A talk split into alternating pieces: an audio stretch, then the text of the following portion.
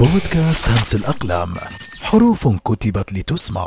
السلام عليكم ورحمة الله وبركاته. أهلا ومرحبا بكم مستمعي بودكاست همس الأقلام.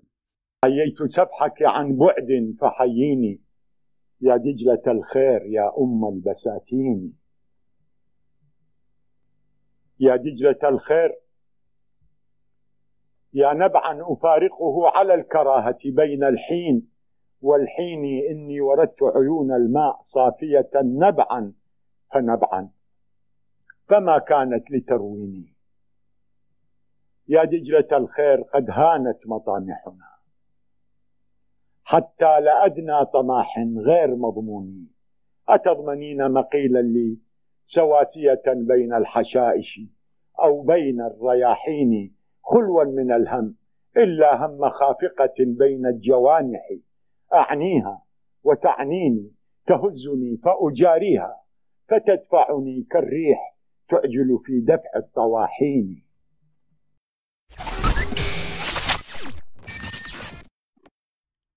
محمد مهدي الجواهري شاعر عربي عراقي يعد من بين أفضل شعراء العرب في العصر الحديث. تميزت قصائده بالتزام عمود الشعر التقليدي. نشأ الجواهري في النجف في أسرة أكثر رجالها من المشتغلين بالعلم والأدب. أرسله والده إلى مدرسين كبار ليعلموها الكتابة والقراءة فأخذ عن شيوخه النحو والصرف والبلاغة والفقه وما إلى ذلك مما هو معروف في منهج الدراسة آنذاك.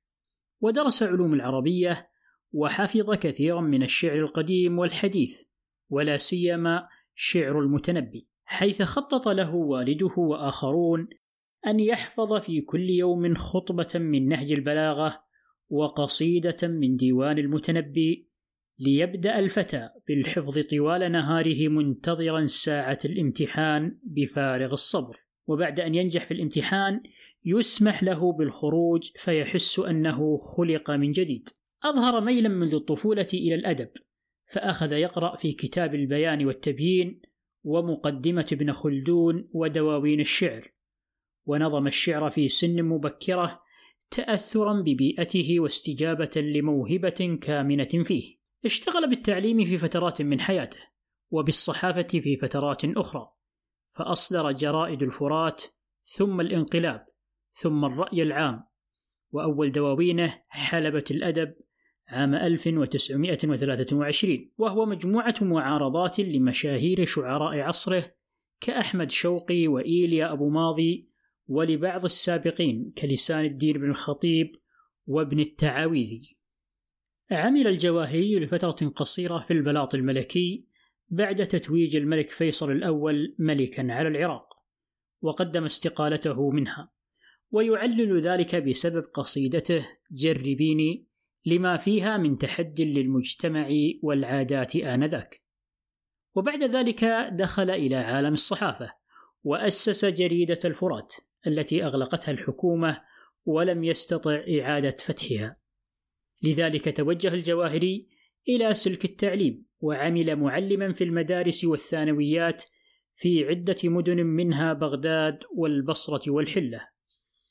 يعتبر الجواهري مدرسة في الشعر الحديث والأدب المعاصر، ويتميز شعره بالقوة وجزالة الألفاظ وعذوبة المعاني وفصاحة النطق، وإن قصائده لها إيقاع خاص يتميز بها عن غيره من الشعراء والأدباء، ومن منظوم الجواهري يعرفه المتذوق للشعر والمتأمل في ألفاظ قصائده. قال عنه الأستاذ مير صبري: الجواهري عملاق الشعر العربي الحديث، عباسي الديباجة طويل النفس يرص كلماته وأشطره رصا فتجيء قصائده كالصرح الممرد أو الطود الشامخ. ويكسو معانيه أثوابا مؤنقة من جزر الألفاظ. قرض الشعر يافعا وجال في آفاقه وجلى في حلباته وتفنن في أغراضه. إن معظم قصائد الجواهر قيلت وصيغت في مواقف صنعت القصيدة وحركت مشاعر الجواهر وألهبت الحماس لديه وأيقظت أحاسيسه وساعدت على دفعه إلى الإبداع وتفجير الموهبة الشعرية الكامنة في فؤاده.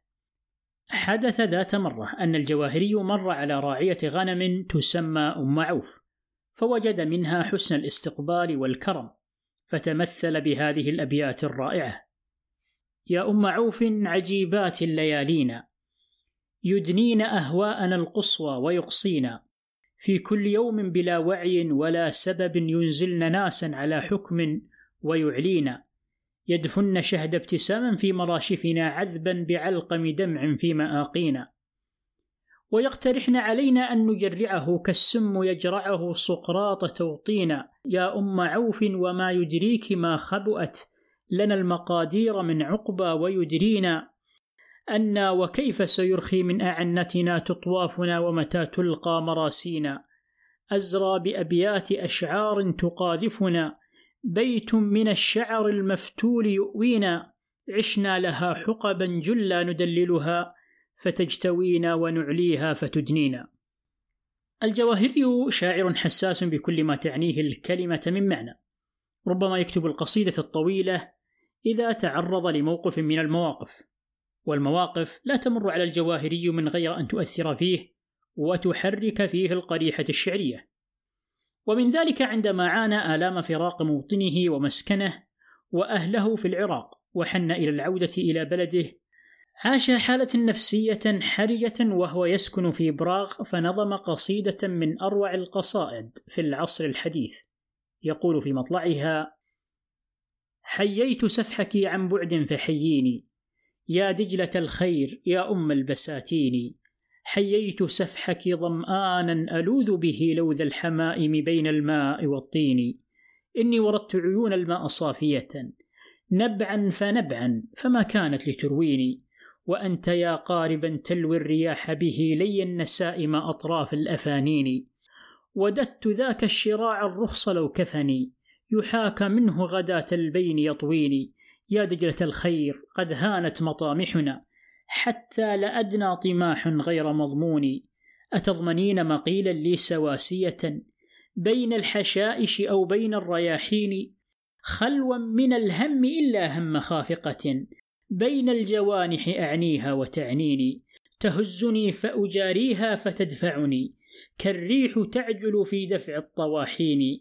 يا دجلة الخير يا أطياف ساحرة يا خمر خابية في ظل عرجوني يا سكتة الموت يا إعصار زوبعة يا خنجر الغدر يا أغصان زيتوني يا أم بغداد من ظرف ومن غنج مشت بغدد حتى في الدهاقين يا أمة الكلة من ألف ليلتها للآن يعبق عطرا في التلاحين يا مستجم النواسي الذي لبست به الحضارة ثوبا وشي هارون الغاسل الهم في ثغر وفي حبب والملبس العقل أزياء المجانين والساحب الزق يأباه ويكرهه والمنفق اليوم يفدي بالثلاثين والراهن السابري الخز في قدح والملهم الفن من لهو أفانين والمسمع الدهر والدنيا وساكنها قرع النواقيس في عيد الشعانين. وتأثر الجواهري يوم جاءه خبر وفاة زوجته أم فرات فرثاها بأبيات عظيمة ومحزنة والتي يقول في مطلعها في ذمة الله ما ألقى وما أجد أهذه صخرة أم هذه كبد؟ قد يقتل الحزن من أحبابه بعدوا عنه فكيف بمن أحبابه فقدوا تجري على رسلها الدنيا ويتبعها رأي بتعليل مجراها ومعتقد أعيا الفلاسفة الأحرار جهلهم ماذا يخبي لهم في دفتيه غد؟ طار التمحل واعتاصت حلولهم ولا تزال على ما كانت العقد. ليت الحياة وليت الموت مرحمة فلا الشباب ابن العشرين ولا اللبد ولا الفتاة بريعان الصبا قصفت ولا العجوز على الكفين تعتمد. وليت أن النسور استنزفت نصفا أعمارهن ولم يخصص بها أحد. حييت أم فرات إن والدة بمثل ما أنجبت تكنى بما تلد. تحية لم أجد من بث لاعجها. بدا وإن قام سد بيننا اللحد. بالروح ردي عليها إنها صلة. بين المحبين ماذا ينفع الجسد؟ عزت دموعي لو لم تبعثي شجنا رجعت منه لحر الدمع أبترد. على امتداد تاريخه المديد اتخذ الجواهري مواقف المجابهة والتصدي والتنوير لحالات وظواهر اجتماعية وثقافية وسياسية. كان بعضها غاية في التشدد والمصارحة والصراحة وقد تحمل وحمل بسبب ذلك نتائج مرهقة وقسوة مباشرة ضيقا في العيش واعتقالا وسجنا واغترابا وغيرها وجميعها لم تنل منه. فواصل المسير دون هوادة. فها هو ينفجر عن صمته الذي اختاره في رثائيته الشهيرة المعروفة بالوترية التي نعى فيها هاشم الوتري ومطلعها. مجدت فيك مشاعرا ومواهبا وقضيت فرضا للنوابغ واجبا. ويضيف في متن بائيته مخاطبا الوتري وهو عميد دار كلية الطب. ومشفاها ببغداد ليعلي من قدر السكوت في حالات تستوجبه ومبينا مسبباته. إيه عميد الدار شكوى صاحبا طفحت لواعجه فناجى صاحبا. نبئت أنك لست تبرح سائلا عني تناشد ذاهبا أو آيبا وتقول كيف يظل نجم ساطع ملء العيون عن المحافل غائبا. الآن أمويك اليقين كما جلا. وضح الصباح عن العيون غياهبا. فلقد سكت. فلقد سكت مخاطبا إذ لم أجد من يستحق صدى الشكاة مخاطبا. ويحل عام 1983 وحال البلاد والأمة راكنة في سباتها. بل وفي تغاف مستمر ومتزايد. وذلك ما لا يقدر أن يسكت الشاعر الخالد عليه فيتفجر صامتا ليكتب ميمية جديدة يلهب بها ويلتهب شعرا وفلسفة ومواقف ومن أبياتها لم يبق عندي ما يبتزه الألم. حسبي من الموحشات الهم والهرم. لم يبق عندي كفاء الحادثات أسا ولا كفاء جراحات تضج دم. وحين تطغى على الحران جمرته فالصمت أفضل ما يطوى عليه فم وصابرين على البلوى. يراودهم في أن تضمهم أوطانهم حلم. تذكروا عهد بلفور فقلت لهم ما تستجدونه عهدي به القدم؟ من قبل ستين من خزيان مولده أقمت مأتم أرض قدسها حرم.